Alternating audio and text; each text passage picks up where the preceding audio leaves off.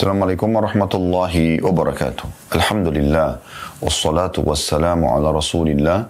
Segala puji dan puja kehadirat Allah subhanahu wa ta'ala, juga salawat dan taslim kepada Nabi besar Muhammad sallallahu alaihi wa ala alihi wa sahbihi wasallam. Dan kita masih dalam sebuah bab yang mulia sekali, bagaimana dalam bab ini dibahas tentang ciri khas seorang muslim dan muslimah yang seharusnya menjadi sebuah prinsip dasar dalam hidup mereka, yaitu masih dalam kitab sedekah dan bab ke-15 masalah anjuran berinfak pada jalan-jalan kebaikan sebagai suatu derma dan ancaman menahan serta menyimpan karena kekikiran.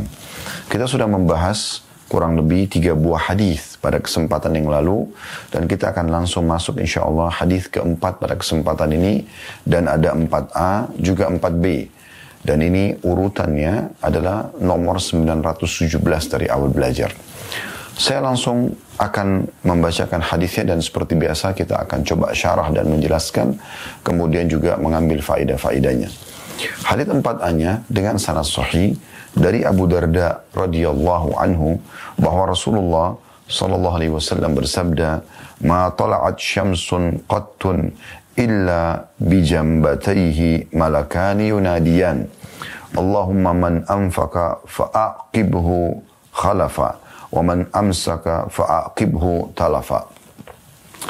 Terjemahannya, kata Rasulullah sallallahu alaihi wasallam, tidaklah matahari terbit kecuali di kedua sisi matahari tersebut terdapat malaikat yang berseru dalam kurung mendoakan, "Ya Allah, siapa yang berinfak maka berikanlah ganti baginya, dan barang siapa yang tidak mau berinfak dalam kurung kikir maka berikan kerusakan kepadanya."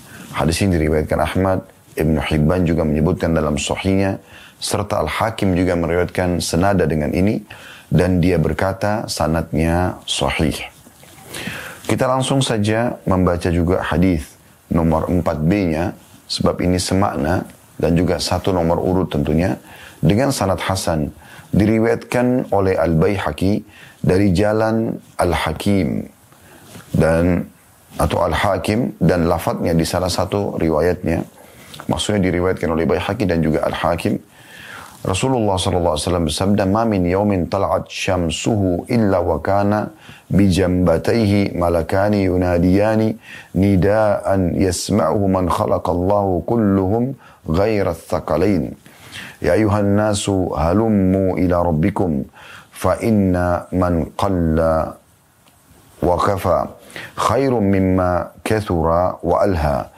ولا آبت الشمس إلا وكان بجنبتيه ملكان يناديان نداء يسمع خلق الله كلهم غير الثقلين اللهم أعط منفقا خلفا وأعط ممسكا تلفا وأنزل الله في ذلك قرآنا في قول الملكين يا أيها الناس هلموا إلى ربكم في سورة يونس.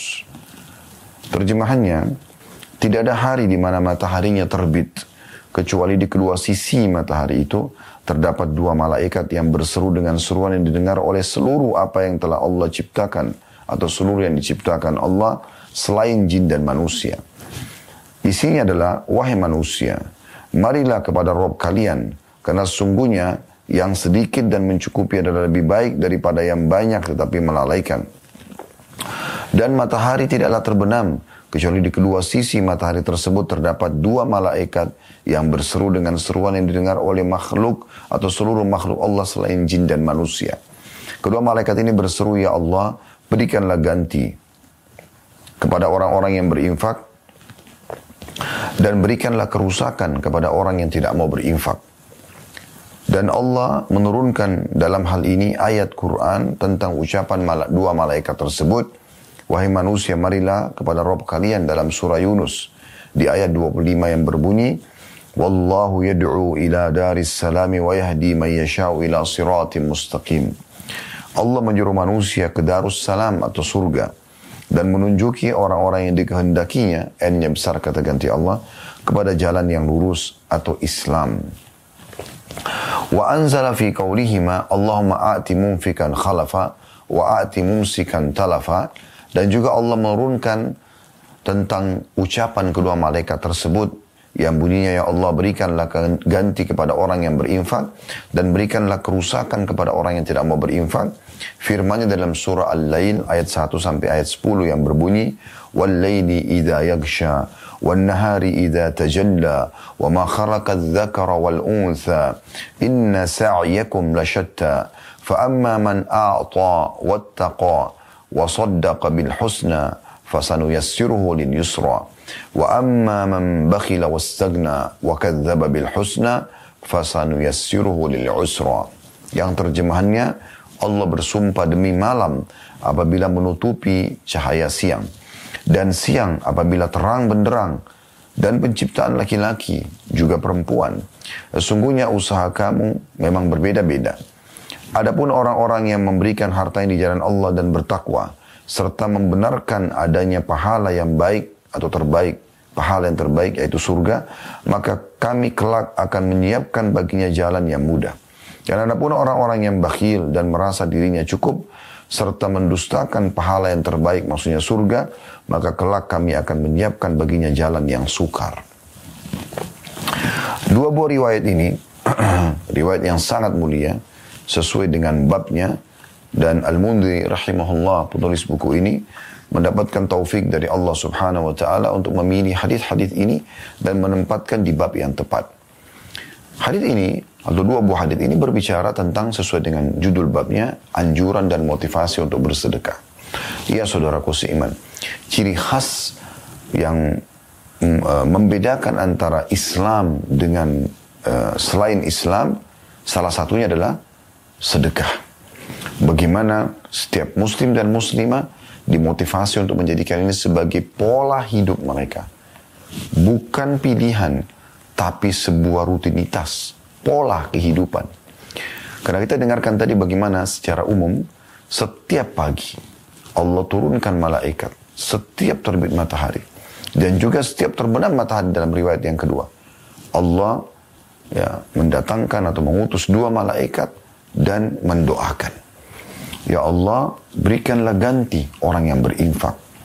Allah subhanahu wa ta'ala tidak menurunkan malaikat secara khusus untuk menyerukan ini, kecuali memang dalam perbuatan yang sedang diperintahkan itu mulia di sisi Allah subhanahu wa ta'ala, sang pencipta dan sang raja yang sebenarnya, pemilik dan pencipta langit dan bumi. Dialah yang telah menciptakan kita dan telah memerintahkan agar kita melakukan perbuatan mulia ini. Mengutus malaikat mengatakan, ya Allah berilah ganti. Artinya pasti akan diganti semua orang yang berinfak. Apapun jenis infak tersebut, selama dari sumber halal, dan juga yang dia infakkan adalah satu produk halal, baik itu uang, makanan, pakaian, kendaraan, maka dia akan mendapatkan keutamaan doa ini. Pasti akan diganti. Dan malaikat itu menyuruh juga. Itu salah satunya menyuruh, ya Allah berikanlah kerusakan bagi orang-orang yang pelit, justru tidak mau berinfak. Poin ini teman-teman sekalian sangat penting untuk difahami bersama. Ya, bahwasanya doa malaikat ini memastikan apapun yang kita keluarkan. Jangan pernah ragu, tanda kutip, untuk investasi di jalan Allah subhanahu wa ta'ala. Dan jangan perhitungan di jalan Allah subhanahu wa ta'ala. Allah pasti akan ganti. Seruan ini merupakan doa. Ya, Allah subhanahu wa ta'ala pasti akan menggantinya, dipeluskan lagi. Akan memang ditambahkan, digantikan dan akan ditambahkan. Karena ini sangat relevan sekali hubungannya dengan firman Allah subhanahu wa ta'ala. Allah yarzuqu man yasha'u bighairi hisab. Allah itu kalau memberikan rezeki tidak akan pernah ada hitungannya. Jangan pernah Anda berhitung-hitung dengan di sisi Allah subhanahu wa ta'ala. Ya, berikan atau enggak ya. Coba bismillah. Berikan. Ikhlaskan karena Allah subhanahu wa ta'ala. Anda pernah... kami sampaikan kalau masih ingat di beberapa bab yang lalu, bahwasanya Nabi SAW pernah kedatangan seseorang lalu minta, dan beliau SAW pada saat dimintai beliau kasih, tapi beliau mengatakan ada orang-orang yang minta di antara kalian kepadaku dan aku berikan. Hanya saja pada saat dia keluar ya, dari tempat ini dia sedang mengepit di ketiaknya, karena orang biasa membawa apa yang dia bawa, ya kalau dia mau menggunakan sendal atau sepatu biasanya impit dikit yaknya, api neraka. Karena dia termasuk orang yang sebenarnya tidak membutuhkan untuk minta, gitu kan. Maka Umar bin Khattab mengatakan, "Ya Rasulullah, kalau begitu kenapa Anda berikan?" Kata Nabi SAW, "Apa yang harus aku lakukan? Orang ini tetap ngotot untuk meminta. Dan Allah melarangku untuk bakhil." Cuma perhatikan. Satu sisi ada hinaan dan cacian, cercaan bagi orang yang mengemis sementara dia punya kemampuan. Dan tolok ukurnya sudah pernah dijelaskan di beberapa bab yang lalu. Pernah seorang sahabat mengatakan, "Ya Rasulullah, apa tolok ukurnya? Orang itu boleh minta atau tidak minta?" Kata Nabi SAW, "Selama dia masih punya kadar, ma yugaddihi au yu'ashihi." Selama dia masih punya makan yang cukup untuk makan siang atau makan malam, maka tidak boleh dia mengemis. Di sini satu sisi ada hinaan dan cercaan bagi orang yang mengemis sementara dia mampu. Dan ingat, tolak ukurnya sangat sederhana. Selama Anda hari itu punya makanan, Anda tidak boleh minta. Tidak boleh mengemis. Kalau Anda mengemis, ingat hadis juga pernah kita pelajari di bab yang sama, di beberapa bab yang lalu. Masih dalam kitab sedekah ini, yaitu kata Nabi SAW, "Dan siapa yang membuka pintu mengemis." Tolak ukurnya sekali lagi, cukup untuk bisa makan siang atau makan malam. Siapa yang buka pintu mengemis, Allah akan bukakan baginya pintu kemiskinan dari tempat yang dia tidak sangka-sangka. Sisi yang lain, Nabi SAW mengajarkan kepada kita sesuai dengan bahasan bab kita. Itu tadi bab yang sebelumnya. Jadi bab yang ini adalah bagaimana Nabi SAW tetap memberi. Padahal sebenarnya mungkin orang ini menjengkelkan. Orang ini tidak tahu diri. Tetap dia ngotot untuk minta. Dan Nabi SAW memberi. Karena beliau yakin janji Allah tidak akan mungkin salah dengan Allah menggantikan. Sisi yang lain beliau menjelaskan. Waktu Umar bin Khattab mengatakan, "Kenapa Anda berikan ya Rasulullah? Sementara orang ini mampu. Dan orang ini Anda tahu akan membawa api neraka." Kata Nabi SAW, "Apa yang harus aku lakukan? Orang ini tetap ngotot untuk minta. Padahal dia punya kemampuan. Dan Allah melarang aku bakhil." Perhatikan. Jadi satu sisi orang itu akan berhubungan dengan Allah Tuhannya. Ya, yang akan menghukumnya kalau dia salah. Sisi yang lain, ya, tentu saja kita yang sedang dimintai itu juga diperintahkan untuk tidak menolak. Jadi ini hal yang luar biasa yang harus difahami. Bagaimana sempurnanya agama Islam memuliakan jiwa dan menciptakan atau melahirkan sebuah karakter yang terus dermawan. Walaupun sebenarnya tanda kutip orang di depannya menjengkelkan. Ada satu gak perlu digarisbawahi poin. Kalau seandainya orang itu jelas akan menggunakan harta itu dalam kemaksiatan kepada Allah SWT, misalnya kita tahu dia seorang pemabuk dan pasti dia bilang, "Berikan saya uang, saya akan beli minuman keras itu." Maka jangan Anda berikan di saat itu. Tapi kalau Anda tidak tahu, Anda tidak perlu mencari tahu. Boleh Anda menasehatin dia, tapi Anda juga jangan sampai mendapatkan doa salah satu dari malaikat tadi dan berikan kerusakan orang yang menahan atau kikir. Ini global makna daripada hadis. Kita ambil faedah daripada hadis. Faedah yang pertama dari hadis di 4A, ya, penekanan tentang masalah dipastikan setiap pagi pada saat matahari terbit Allah utus malaikat yang mengkhususkan doa tadi yang kita sudah sebutkan, yaitu doa kemuliaan bagi orang yang berinfak dan doa kerusakan bagi orang yang bakhil. Dan Ibnu Hajar rahimahullah sudah pernah kita jelaskan juga statement ini. Sekarang kita ingatkan kembali. Menyebutkan pada saat menyebutkan hadis ini di dalam penjelasan beliau.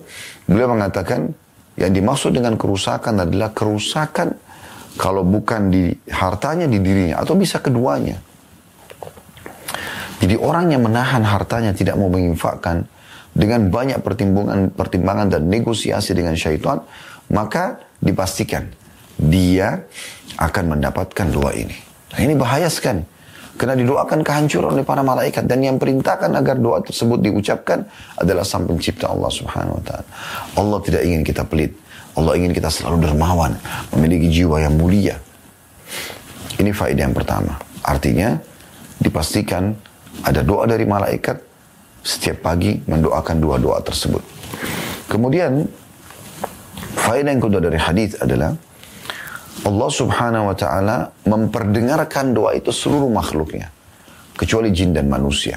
Sebagai bentuk ujian kepada mereka. Ya, Allah Subhanahu Wa Ta'ala berikan dalam bentuk ujian. Allah sengaja membuat kita tidak mendengarnya. Dengan hikmahnya tentunya. Namun Allah menyampaikan melalui wahyu seperti hadis ini. Kalau ketahuilah wahai manusia. seluruh makhlukku mendengarkan doa malaikat tersebut. Jadi mereka menjadi saksi kalau semua orang yang berinfak telah didoakan dan pasti akan digantikan. Semua orang yang bakhil, negosiasi sama syaitan, tidak mau membantu. Ingat tadi, walaupun orang itu ngototan, gitu kan. Ya. Maka dia bisa kena ancaman doa. Gitu lah. Ya. Jadi kita memuliakan diri kita dan Allah Subhanahu wa taala akan menggantikan. Nah, di sini dirahasiakan oleh Allah Subhanahu wa taala agar mereka makhluk yang lain menjadi saksi, tapi ini sebagai ujian bagi jin dan manusia. Ini mirip juga dengan hadis masalah pukulan malaikat naudzubillah di kuburan bagi orang yang kafir. Di mana Nabi SAW mengatakan dalam hadis yang sahih riwayat Bukhari dan yang lainnya, kalau setelah orang kafir tidak bisa menjawab pertanyaan malaikat, siapa Tuhanmu, ya siapa nabimu, apa kitab atau apa agamamu, maka Allah mengutus malaikat yang membawa sebuah besi yang kalau seluruh jin dan manusia ingin membalikkan besi itu, menggerakkan, mereka tidak akan mampu karena beratnya. Kemudian besi tersebut dihantamkan ke mayit tadi yang dia teriak. Semuanya makhluknya Allah mendengarkan teriakan tersebut kecuali jin dan manusia. Karena kalau jin dan manusia mendengarkan, mereka akan meninggal seketika. Jadi ini semakna sebenarnya. Jadi ada hal-hal yang Allah tutupi untuk manusia dan jin demi kebaikan mereka sebenarnya, namun Allah buka, ya. Allah buka untuk mereka, ya, melalui wahyu seperti ini agar sampai kepada mereka dengan tidak perlu ada kebisingan, tidak perlu dia mendengarkan suara malaikat tersebut. Yang penting udah sampai ini loh, ada seperti ini. Itu saking bentuk sayangnya rahmat Allah Subhanahu wa taala kepada jin dan manusia. Kemudian faedah yang ketiga, adanya ajakan dari malaikat juga dua ini selain doa tadi, itu di 4A. Di 4B-nya ada tambahan di sini. Para malaikat mengucapkan selain doa tadi, ada juga ucapan, Ya ayuhan nasu halummu ila rabbikum. Wahai manusia, segeralah menuju ke Tuhan kalian. Maknanya apa? Ayo, ini mulai hari baru, kayak kita sekarang tiba di pagi hari begini. Ayo, segera, perbanyak amal soleh. Mumpung Allah berikan kesempatan padamu. Berikan umur, berikan kesehatan. Jangan disia-siakan. Isi dengan ketaatan-ketaatan kepada Allah Subhanahu wa taala. Kalau masa lalu punya dosa, beristighfar dan bertaubat. Kalau ada godaan, coba bertahan agar tidak tergoda dengan syaitan. Maka itu dimaksud dengan halumma. Ayo menuju ke Tuhan kalian. Udah stop masa lalu yang punya penuh dengan kesalahan. Stop dengan banyaknya ibadah yang tertinggal. Sholat malam hari yang selalu terlalaikan, tidak sholat malam, sholat duha juga yang terbengkalai, ya. Zikir pagi petang yang tidak, yang selalu dianggap remeh dan yang sejenisnya, ya. Baca Quran, sedekah, bakti sama orang tua, hadir dalam majelis ilmu, penuh dengan kelalaian. Semuanya harus terarahkan ke jalan Allah Subhanahu wa taala, ya. Maka ini ajakan dari malaikat dan perintah dari Allah Subhanahu wa taala. Ini juga faedah yang bisa diambil yang kedua dari hadis. Faedah yang ketiga, ya, dari hadis adalah peringatan malaikat, fa inna ma qalla wa kafa wa khairu fa inna ma qalla wa kafa khairum mimma kathura wa alha, adalah atau maknanya sesungguhnya yang sedikit, ya, dan mencukupi lebih baik. Maksudnya adalah kalau kalian beramal walaupun tidak banyak tapi ada, kalian kerjakan. Lebih baik daripada banyak tetapi melalaikan. Maksudnya, banyak kalian diberikan kesempatan waktu, tapi kalian lalai, tidak berisikan amal saleh. Mungkin ada orang waktunya sempit, padat sekali, tapi semua berisi dengan kebaikan. Itu jauh lebih baik. Apa maknanya ini? Ini faedah yang ketiga dari hadis, yaitu kita mengetahui bahwasannya, atau kita dianjurkan untuk selalu menanamkan dalam diri kita, amal itu jangan dianggap remeh. Bahwa walaupun dia sedikit, yang penting rutin dikerjakan, itu diberi cinta oleh Allah Subhanahu wa taala. Dibandingkan orang mengerjakan banyak tapi tiba-tiba ditinggalkan setelah itu. Atau bahkan diberikan banyak sekali, ya, kesempatan namun disia-siakan. Oleh karena itu ini sangat erat hubungannya dengan potongan tadi perkataan malaikat, ya ayuhan nas halummu ila rabbikum. Wahai sekalian manusia, ayo menuju kepada Tuhan kalian. Jadi ada anjuran untuk ya, mengerjakan amal soleh walaupun itu kecil. Selama ada kesempatan depan mata, lakukan dan coba maksimalkan. Faedah keempat dari hadis adalah di 4B-nya, kalau di 4A dan hadis yang sebelumnya juga di hadis nomor 3 sempat kita jelaskan pertemuan yang lalu, dan sekarang juga kita jelaskan tadi, doa malaikat terjadi pada saat terbit matahari. Di nomor hadis nomor 3 dan 4A. Di 4B ternyata juga disebutkan malaikat ini akan berdoa di terbenamnya matahari. Dan mengucapkan doa yang sama. Mengucapkan doa yang sama, yaitu ya Allah, berikanlah ganti orang yang berinfak dan berikanlah juga kerusakan bagi orang yang bakhil. Dan ini faedah yang keempat yang bisa kita ambil. Doa malaikat berlaku bukan hanya di pagi hari, tapi berlaku juga di sore hari. Dan yang terakhir, faedah yang kelima adalah Allah subhanahu wa ta'ala menurunkan firman-Nya dalam ucapan malaikat tersebut.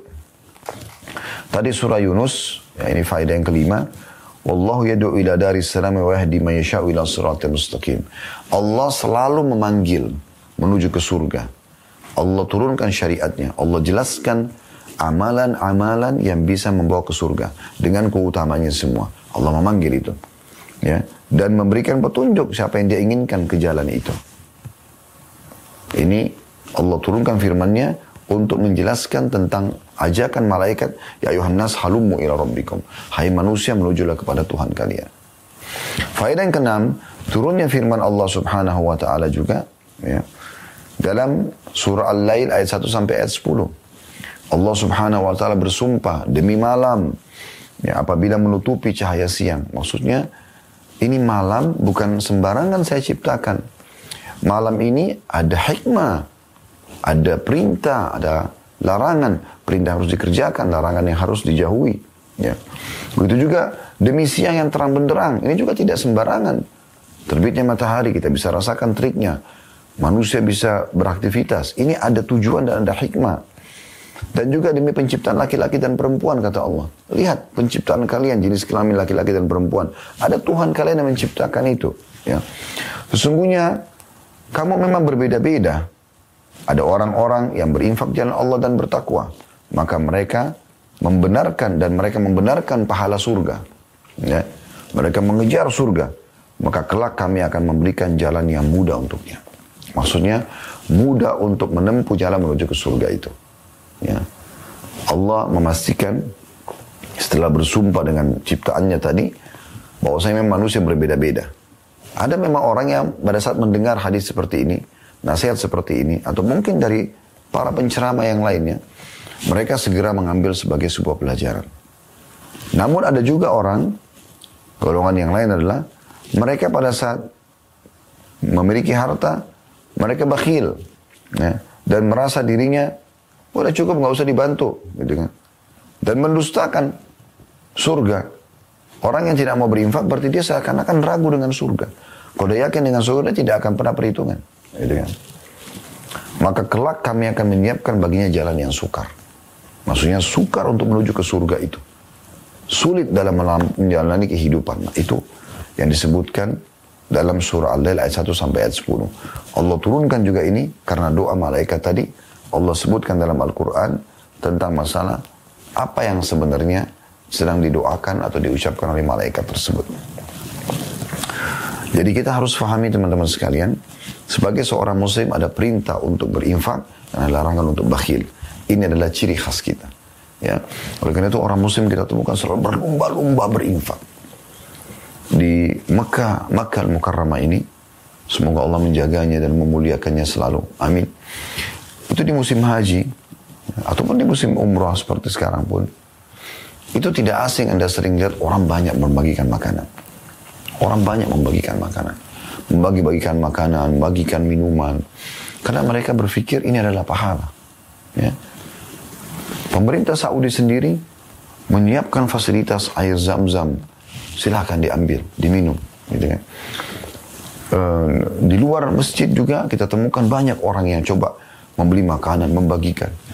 Kami pun kemarin dengan Uhud Tour mengajak beberapa jemaah Ini loh program itu di Mekah ada beberapa tempat yang bisa kita bersedekah. Lalu mereka juga membagi-bagikan sedekah itu kepada seluruh masyarakat Mekah. Cuma untuk memudahkan langkah kita, ya kita langsung ke yayasan yang sudah jelas punya izin resmi dan mereka juga bisa mengalokasikan pada sasaran yang tepat. Di musim haji itu luar biasa gitu. Banyak orang membeli satu kontainer minuman, lalu dibuka pintu kontainer dari belakang. Ya, kemudian ada satu orang, baik dia sendiri atau anaknya, atau mungkin dia pekerjakan seseorang yang teriak, "Sabilillah, ini di jalan Allah," dibagi-bagikan. Karena mereka ingin mengejar pahala, dan ini ciri khas Muslim. Gitu. Mungkin kalau di komunitas selain Muslim, mereka punya pertimbangan banyak untuk memberikan. Karena bagi mereka hitung-hitungannya, keluarkan berarti berkurang. Gitu kan. Islam tidak. Keluarkan akan diganti. Nah itu poinnya. Perbaikin ya, persepsi Anda kalau Anda keliru selama ini. Jangan selalu berpikir berinfak, mengeluarkan berarti kurang ataupun habis. Enggak. Berinfak dalam Islam berarti akan diganti dan akan bertambah. Nah itu poinnya. Ini perbedaan dasar antara kita dengan orang-orang non-muslim. Oleh karena itu teman-teman sekalian, jangan pernah lagu berinfak. Saya melihat depan mata sendiri dan banyak orang yang memberikan kesaksian kepada saya. Mereka praktekin infak ini sampai ada jemaah yang mengatakan saya ketagihan Ustaz, gitu, untuk berinfak. Karena ternyata setelah keluarkan betul-betul terbuka sekali pintu-pintu rezeki itu. Baik itu jemaah haji kami, jemaah umroh kami. Di Indonesia pun saya beberapa kali ketemu dengan jemaah yang Masya Allah Tabarakallah. Allah bukain rezeki di luar akal kita angka-angka kemudian harta mereka. Padahal penampilannya biasa sekali. Namun Allah bukain dan kuncinya berinfak, bersedekah. Allah bukain. Resep untuk kaya ini. Tidak perlu Anda cari perusahaan untuk investasi. Di jalan Allah. Orang-orang miskin di pinggir jalan, ya, janda-janda yang terbengkalai, anak yatim yang tidak terurus, sekolah-sekolah Islam yang mengajarkan Al-Quran dan Sunnah, itu tempat investasi terbaik. Berikan di sana, pastikan Anda akan digantikan. Ingat selalu firman Allah Subhanahu wa taala, surah Saba, surah nomor 34 ayat 39. Potongan ayatnya adalah wa ma anfaqtum min syai'in fa huwa yukhlifu. Apapun yang kalian infakkan dan Allah pasti dia akan ganti. Nah ini poin yang harus kita garis bawahi. Kita lanjutkan teman-teman sekalian ke hadis nomor 5, masih di bab yang sama dengan sanad sahih. Urutan 918 dari awal belajar berbunyi dari Abu Hurairah radhiyallahu anhu bahwa dia mendengar Rasulullah sallallahu alaihi wasallam bersabda, "Matsalul bakhilu" atau mathalul bakhili wal munfiki kamathali rajulaini alaihima junnatani min hadid min thudiyihima ila tarakihihima fa ammal munfiku fala yunfiku illa sabaqat aw wafarat ala jildihi hatta tukhfiya bananah wa ta'fu atharah wa ammal bakhilu fala yuridu an yunfika syai'a illa lazimat kullu halqatin makanaha fahuwa yuwassi'ha wala tattasi'. Terjemahannya, perumpamaan orang yang kikir, kata Nabi SAW, perumpamaan orang yang kikir dan orang yang berinfak adalah seperti dua orang yang mengenakan dua jubah besi dari dada sampai ya leher, dari dada sampai leher keduanya. Adapun yang berinfak, maka tidaklah dia berinfak kecuali ia melebar atau meluas pada kulitnya sampai ia menutupi jari-jarinya dan menyapu langkahnya. Adapun orang yang kikir, maka tidaklah dia ingin menginfakkan sesuatu kecuali setiap bagian dari biji besi itu menempel di tempatnya. Lalu dia berusaha melebarkan, tapi ia tidak melebar. Hadis ini diriwayatkan oleh Bukhari dan juga Muslim. Di sini ada penjelasan makna hadis bahwa setiap kali orang yang dermawan itu berinfak, maka baju besi itu mengembang dan menutupi tubuhnya sehingga baju besi itu menutupi jari-jari kedua kakinya dan kedua tangannya. Sedangkan setiap kali orang yang kikir hendak berinfak, maka setiap untaian terpaku pada tempatnya. Dia berusaha meluaskan tapi ia tidak menjadi luas. Rasulullah SAW menyamakan nikmat-nikmat Allah dan rezeki Allah itu dengan baju besi. Dalam riwayat lain jubah. Setiap kali dia berinfak, maka nikmat terbuka melebar untuknya, tercurah dan melimpah sehingga ia menutupinya secara lengkap dan menyeluruh. Sedangkan orang bakhil, setiap kali dia akan berinfak, maka ketamakan, kekikiran dan ketakutannya terhadap kekurangan hartanya menghalanginya sehingga ia tidak berinfak. Dia berharap apa yang dimilikinya bertambah dan nikmat-nikmat terbuka lebar, tetapi hal itu tidak terwujud. Ia tidak menutup apa yang hendak dia tutup. Wallahu alam, kata beliau. Di makna hadis ini disampaikan oleh Al-Mundhiri, ya. Penulis buku ini ditulis ada makna hadis. Bagi yang pegang buku bisa melihat di halaman 270. Baik. Hadis ini teman-teman sekalian sama mirip dengan tadi, cuman ini Nabi SAW memberikan perumpamaan. Kalau tadi kan penjelasan tentang doa kedua malaikatnya, kalau ini Nabi SAW memberikan perumpamaan. Dan perumpamaan ini harusnya bisa difahami baik-baik, ya. Perumpamaan ya, tentang orang yang bakhil, orang yang berinfak. Kita langsung masuk ke faedah pertama, keutamaan orang yang berinfak. Dan perumpamaan yang diberikan oleh Nabi SAW adalah dia menggunakan baju besi yang bisa melindungi dia dari segala macam bara bahaya. Setiap kali dia berinfak, ya, maka baju besi itu melebar, makin menutupi tubuhnya. Sampai digambarkan seluruh jari-jarinya tertutup, bahkan jari tangan dan juga jari kakinya. Artinya, dia akan terlindungi dari segala macam mara bahaya. Ya, diibaratkan dengan baju besi, karena biasanya di zaman dulu orang gunakan baju besi untuk berlindung dari musuh. Makin tertutup anggota tubuh dia dengan baju besi, maka dia makin aman. Ya, seperti itu. Apalagi kalau baju besi itu lebih melebar. Bukan melekat 100% di tubuhnya. Tapi melebar dan membesar, maka setiap kali kena serangan musuh, dia akan jauh lebih aman. Walaupun rusak baju besinya, tidak akan sampai melukai tubuhnya. Maka digambarkan seperti itu. Dan Mundhir tadi menjelaskan, rahimahullah, beliau mengatakan, ini adalah yang dimaksud, maka tercurah padanya nikmat Allah subhanahu wa ta'ala, terpenuhi kebutuhannya, terlindung dari segala macam mara bahaya. Dan ini faedah yang luar biasa. Dan orang yang biasa berinfak, karena dia sudah menjadikan sebagai pola hidupnya, maka tidak ada lagi perhitungan. Dia langsung saja mengeluarkan. Dan dia menikmati, ya, pengorbanan itu di jalan Allah subhanahu wa ta'ala. Ini keutamaannya. Akan mendapatkan kelapangan, rezeki, dan seterusnya sebagaimana sudah kita paparkan tadi. Faedah yang kedua dari hadis adalah ancaman bagi orang yang bakhil. Dan diberikan perumpamaan, dia menggunakan baju besi. Kalaupun dia ingin berinfak misalnya, dia karena ketamakan dalam hatinya, perhitungan yang sangat ketat, dia kalau keluarkan tuh dengan lisan yang tajam, hal yang menyakiti orang misalnya, ya. Maka itu membuat baju besi itu bukan melebar, tapi makin menyempit. Karena dia mengeluarkan dalam kondisi sakit hati. Ya. Tidak ikhlas. Bukan diikuti dengan keyakinan bahwasanya dia akan dapat balasan dari Allah dan ganti. Di akhirat dia akan masuk ke dalam surga. Tidak seperti itu. Tapi, aduh, ini kenapa nih ya? Kenapa orang ini? Kenapa saya harus kasih? Nyesal tadi kasih. Nah, seperti itu. Akhirnya tidak ada manfaatnya daripada sedekah yang dia keluarkan. Tidak mendatangkan pahala. Teman-teman sekalian, bab demi bab kita bahas tentang perbedaan orang yang dermawan dan orang yang bakhil. Supaya kita bisa menjadikan diri kita sebagai orang yang dermawan. Dermawan itu tempat orang-orang, dermawan itu sifat ahli surga. Dan surga tempat orang-orang yang dermawan. Ya. Orang yang kaya raya, orang yang suka berinfak. Kalau dia suka berinfak, itu akan berturun-temurun harta itu. Ke dia, terpenuhi semua kebutuhannya, karena dia berbagi dengan orang lain. Dia meninggal, warisannya juga banyak. Ahli warisnya tergantung. Mereka juga menjalankan dan mewariskan sifat dermawan itu, maka akan terus begitu. Harta itu tidak akan pernah habis.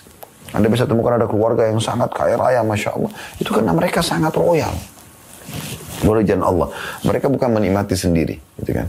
Sebaliknya, kalau ada orang yang Allah amanahkan harta, kemudian dia bakhil, pastikan harta itu akan hilang. Misalnya didapat warisan atau didapat sebuah proyek, nanti akan bangkrut, nanti akan ini, nanti akan habis harta tersebut. Dan ujungnya hidupnya ditutup dengan kesengsaraan. Saya menyaksikan depan mata beberapa orang seperti itu keadaannya. Ya, di negara kita, di Indonesia. Dan kami kenal orang-orang itu. Hidupnya bagus. Tapi karena dia tidak berinfak, dia kadang-kadang minta, atau dia buka pintu mengemis sementara dia punya kemampuan, Allah tutup hidupnya dengan susah. Akhirnya Berubah keadaan yang tadinya mampu menjadi orang tidak mampu. Sebaliknya tadi saya katakan, orang justru yang dermawan, itu Allah abadikan tanda kutip di sini, hartanya selama dia hidup dan terwariskan kepada ahli warisnya. Maka poin ini penting sekali untuk digarisbawahi. Jadi, faedah yang kedua dari hadis adalah ancaman bagi orang-orang yang bakhil. Orang-orang yang bakhil. Baik teman-teman sekalian, kita masuk ke hadis yang ke-6.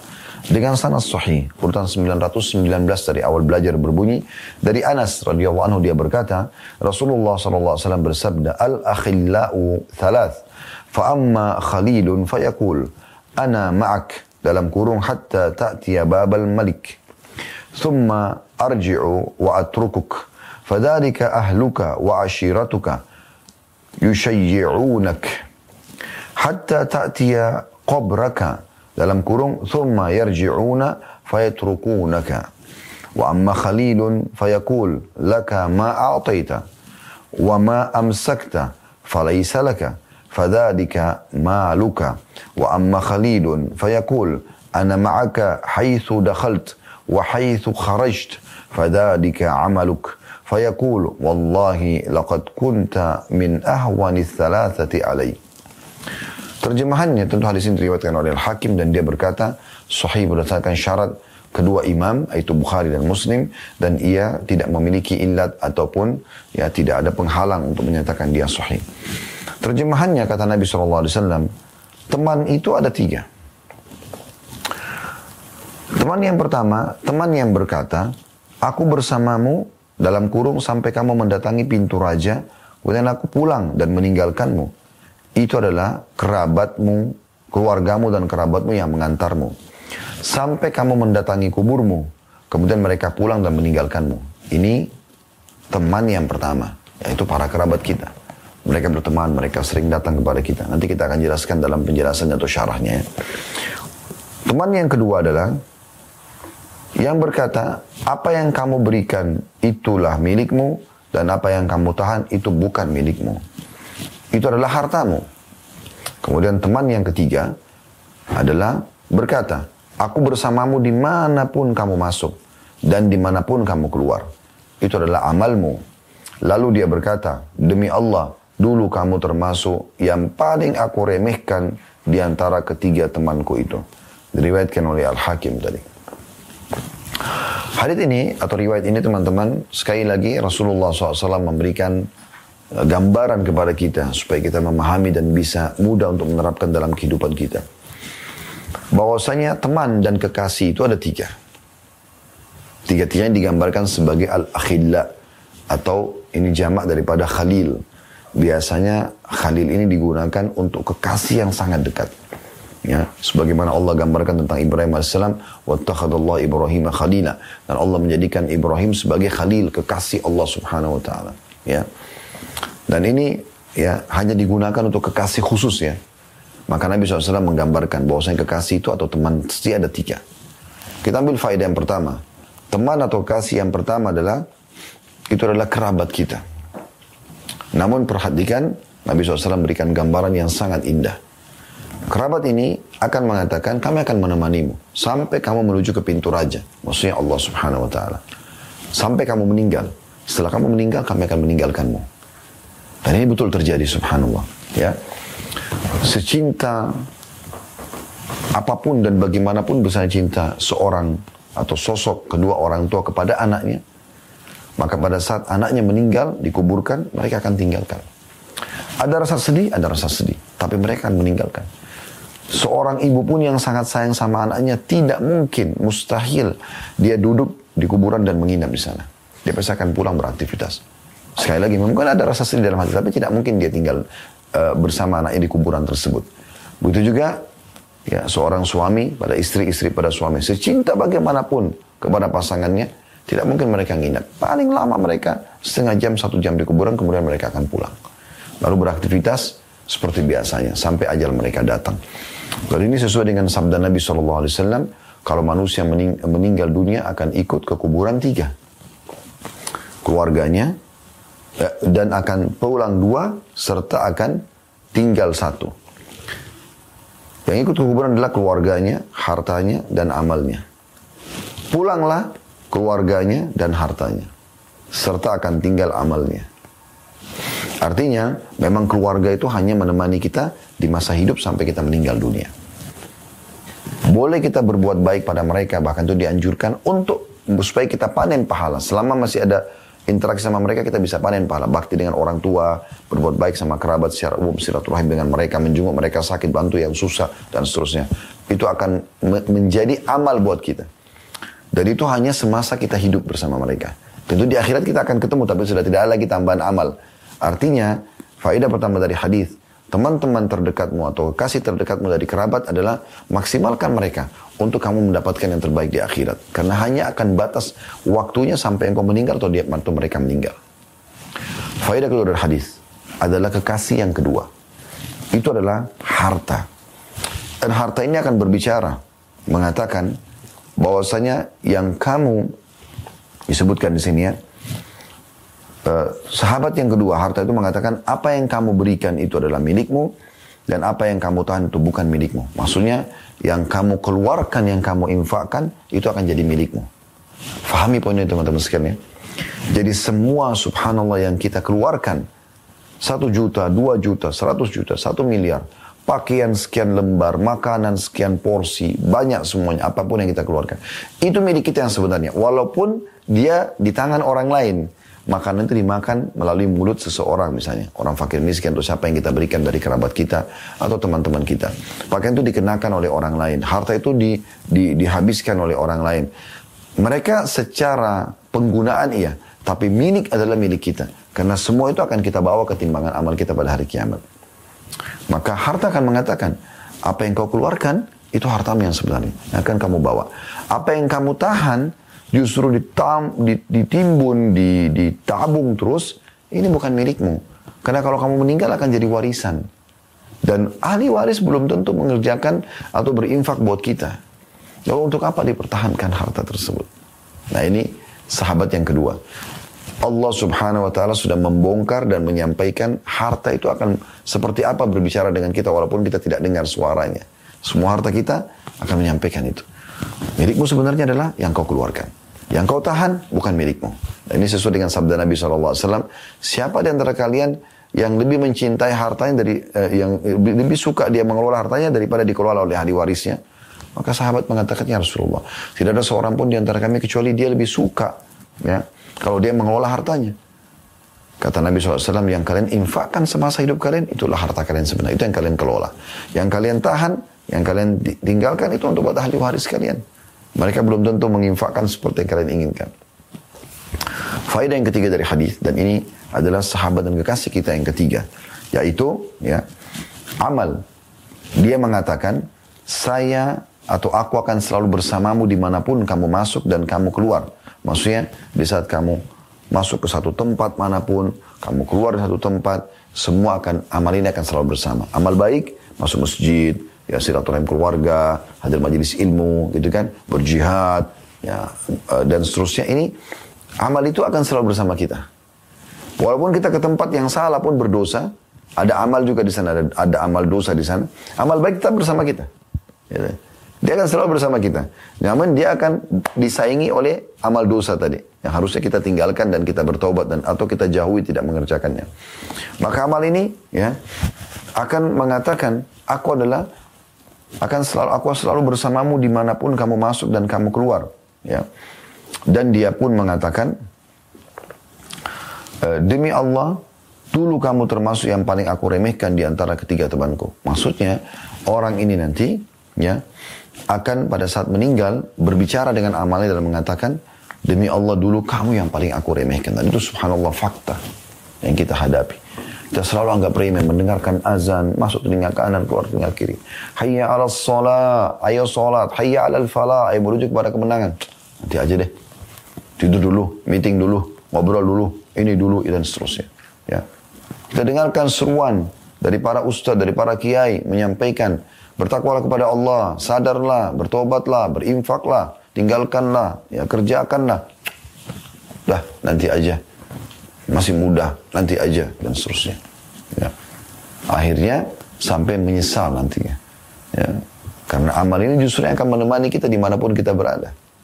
Nah, ini pelajaran yang luar biasa yang harus kita garis bawahi.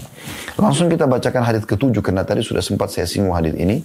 Dan kita hubungkan ya dengan hadis yang sudah kita bahas tadi. Dengan sanad sahih, urutan 920 dari awal belajar. Berbunyi dari Ibnu Mas'ud radhiyallahu anhu, dia berkata, Rasulullah sallallahu alaihi wasallam bersabda, ayyukum malu warithihi ahabbu ilaihi min malihi. Qalu ya Rasulullah, ma minna ahadun illa maluhu ahabbu ilaihi min mali warithihi. Qala fa inna malahu ma qaddam wa malu warithihi ma akhar. Hadis ini diriwayatkan Bukhari dan juga An-Nasa'i. Kata Nabi SAW terjemahannya, siapa di antara kalian yang lebih mencintai harta ahli warisnya daripada hartanya sendiri? Maka mereka menjawab, wahai Rasulullah, tidak ada seorang pun dari kami kecuali dia lebih mencintai hartanya. Ya. Kemudian beliau bersabda, sungguhnya hartanya adalah yang dia berikan semasa hidupnya. Dan harta ahli waris apa yang dia tahan atau dia tabung. Riwayat ini sebenarnya teman-teman sekalian menggambarkan bagaimana Nabi SAW ingin menyentuh para sahabat dan juga kita yang mendengarkan hadis ini dan terus kita dan siapapun yang terus mempelajari tentunya dan akhirnya mengetahui hadis ini.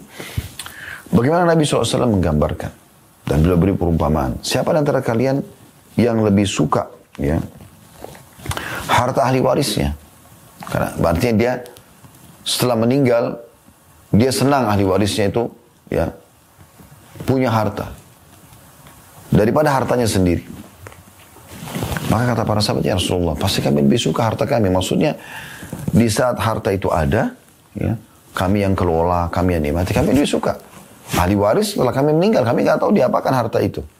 Maka kata Nabi SAW, ketahuilah yang kamu gunakan, yang kamu sedekahkan semasa hidup, itulah hartamu yang sebenarnya. Yang kamu tahan, kamu tidak mau menginfakkan jalan Allah, itu yang kamu tinggalkan untuk ahli warismu. Dan ini sudah kita berikan gambaran tentang hadis ini ya. Namun kita ambil pelajaran juga dari hadis ini. Pelajaran yang pertama teman-teman sekalian adalah bagaimana seorang dai harusnya tidak fokus kepada satu metode saja. Tapi mereka coba menggunakan berbagai macam metode. Di antaranya metode yang menarik dari Nabi SAW adalah metode perumpamaan. Memberikan perumpamaan. Ada metode lain seperti memberikan pertanyaan, menarik perhatian audiens. Atau memberikan atau menyampaikan kisah-kisah umat sebelum kita atau yang lainnya. Semua ini teman-teman sekalian adalah salah satu metode yang menarik. Dan Nabi SAW menggunakan metode itu. Faedah yang kedua dari hadis yaitu Nabi SAW mengingatkan agar mumpung hidup.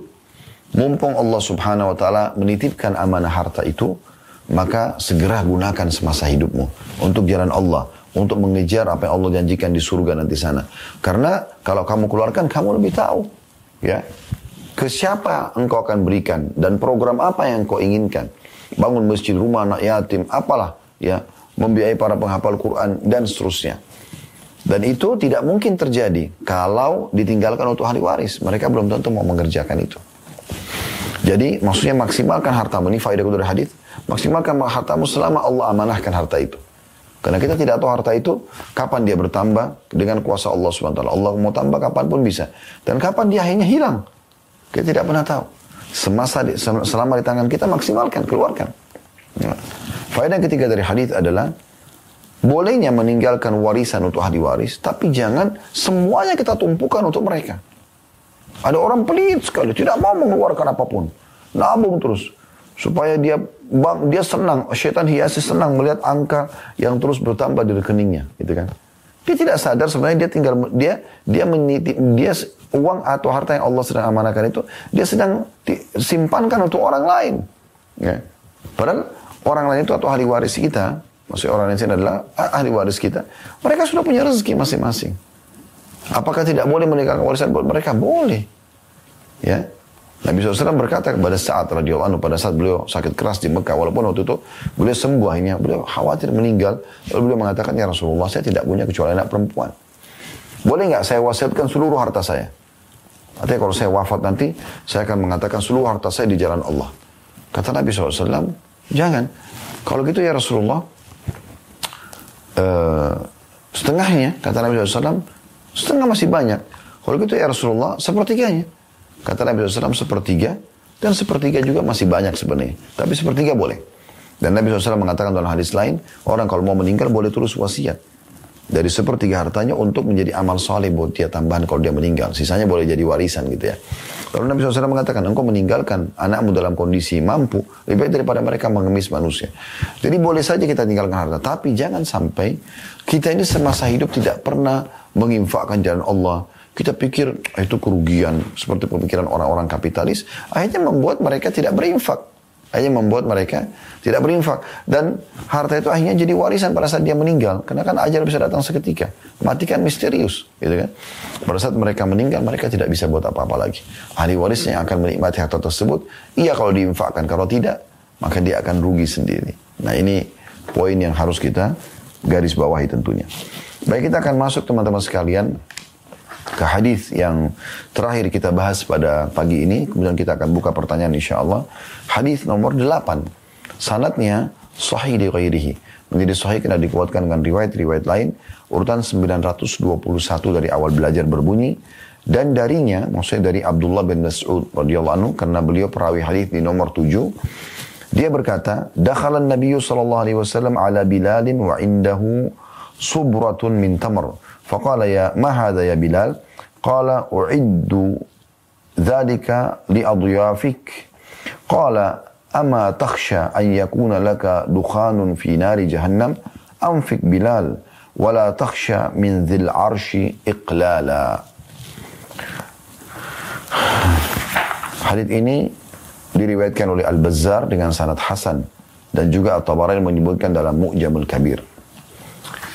Terjemahannya, kata Abdullah bin Mas'ud, Nabi SAW pernah mendatangi Bilal, sementara di sisinya terdapat satu tumpuk kurma. Maka beliau bersabda, apa ini wahai Bilal? Bilal berjawab, saya mempersiapkan ini bagi tamu-tamu Anda. Maka kata Nabi SAW, apakah kamu tidak takut ia akan menjadi asapmu di neraka jahanam nanti? Berinfaklah wahai Bilal, dan jangan takut miskin dari pemilik arsh atau Allah Subhanahu Wa Taala. Dalam riwayat At-tabarani dalam Mu'jamul Kabir, ama takhsha ay yafura laka bukharun fi nari jahannam. Apakah kamu tidak takut itu akan menjadi mendidih dan memiliki asap di neraka jahannam? Riwayat ini, teman-teman sekalian, sekaligus ya kita bacakan, ternyata riwayat nomor 9 semakna dengan ini ya. Saya bacakan dulu baru kita ambil faedahnya sekaligus.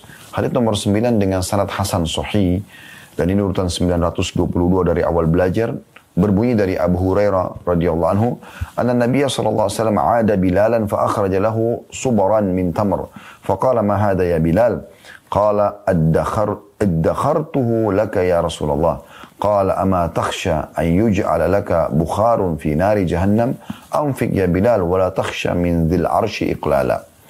Hadis ini riwayat Abu Ya'la dan juga At-tabarani menyebutkan dalam Mu'jamul Kabir dan Mu'jamul Awsat dengan sanad hasan.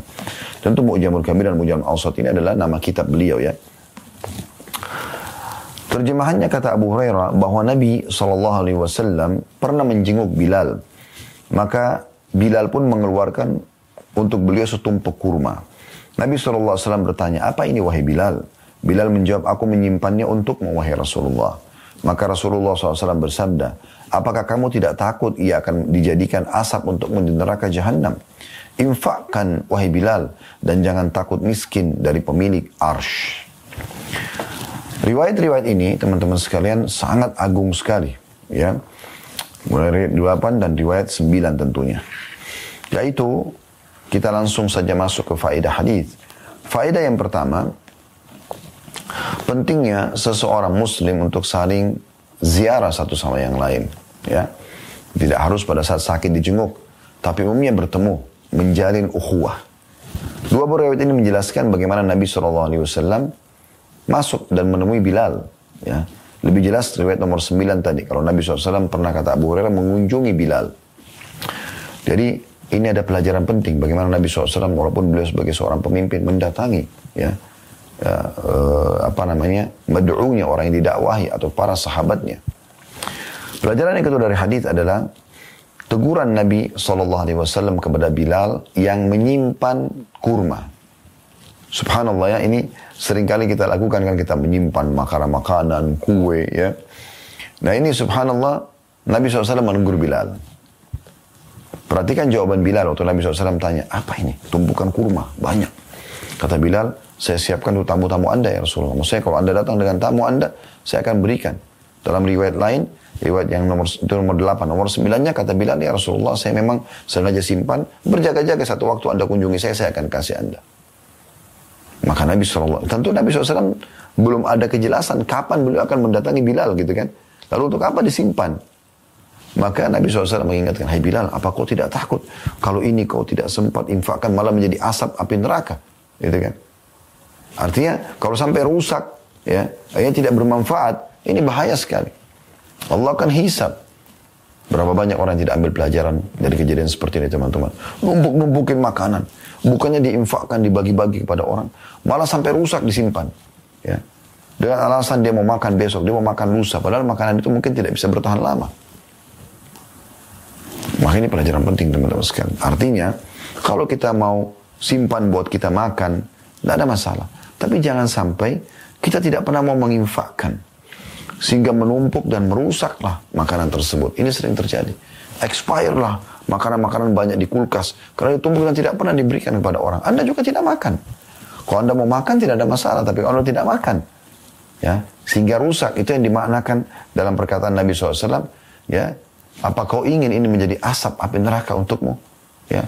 Atau menjadi penyebab siksa, ya, untukmu? Di sini tentu bukan maknanya tidak boleh menyimpan sekali lagi ya. Karena misalnya Anda biasa belanja bulanan, Anda simpan makanan tersebut untuk 1 bulan, tidak ada masalah karena itu kebutuhan Anda kan. Tapi jangan sampai Anda terlalu berlebihan. Akhirnya sampai ada orang butuh pun Anda tidak bantu, Anda tidak kasih, akhirnya rusak. Dan dengan itu Allah akan hisab Anda. Kenapa itu tidak disedekahkan? Kenapa tidak dimakan? Karena bakhil, karena pelit. Kalau orang dermawan itu tidak pernah mau meninggalkan makanan, dibagi-bagi. Pelajaran yang ketiga dari hadis, ya, yaitu bagaimana setiap mukmin harus menanamkan prinsip ini, tidak pernah takut dan ragu kepada Allah. Makanya kata Nabi SAW dalam 2 riwayat ini, ya, yang jelas sekali, wahai Bilal, berinfaklah dan jangan pernah takut miskin dari pemilik arsy Allah subhanahu wa ta'ala. Allah maha melihat, Allah maha mengetahui. Infak akan dibalas oleh Allah subhanahu wa ta'ala. Tidak boleh ragu sedikit pun. Dan memang dalam agama kita, pondasi dasarnya adalah keyakinan. Makanya ada salah satu judul ceramah kami, Anda bisa lihat di playlist YouTube kami, judulnya, Saudaraku inilah pondasi agamamu. Itu hampir, kalau saya tidak salah ya, mendekati 2 jam, kita menjelaskan tentang bagaimana agama ini berpondasikan itu di atas keyakinan. Yakin tentang Allah, yakin keberadaan Allah, tentang janji-janji Allah, tentang ancaman Allah. Yakin tentang semua apa yang telah Allah gambarkan dalam Al-Quran ya. Terjadinya kiamat, terjadinya hari pembalasan, ya, balasan yang baik bagi orang-orang yang patuh dan melaksanakan perintah. Hukuman bagi orang yang membangkang dan suka ya, melakukan kemaksiatan. Maka ini semua teman-teman sekalian pondasi dasar. Dan ini diringkas dalam perkataan Nabi tadi. Wahai Bilal, jangan pernah kau takut. Udah keluarin. Allah akan ganti itu. Jadi pada saat kita keluarkan sekarang. Dan kita meninggal dunia kita sudah berbagi. Dapat pahala. Kalau kita tahan, lalu kita meninggal akan ada pertanyaan oleh Allah subhanahu wa ta'ala. Apalagi kalau sampai rusak makanan tersebut misalnya. Ya. Karena di sini bicara tentang masalah makanan kurma ya, yang nanti dikhawatirkan rusak sehingga untuk apa disimpan gitu ya. Toh juga Allah akan ganti kalau kita keluarkan. Nah itu pesan yang perlu kita sampaikan insya Allah. Semoga apa yang kita bahas hari ini bermanfaat buat kita semua dan Allah SWT jadikan sebagai ilmu yang bermanfaat dan penuh dengan berkah serta juga Allah mudahkan kita untuk mengamalkan dan Allah menjadikan saya orang yang pertama mengamalkan bukan cuma mengucapkan. Kalau ada benar dari Allah, kalau ada salah dari saya mohon dimaafkan. Subhanakallahumma bihamdika, asyhadu an la ilaha illa anta astaghfiruka wa atubu ilaik. Assalamualaikum warahmatullahi wabarakatuh.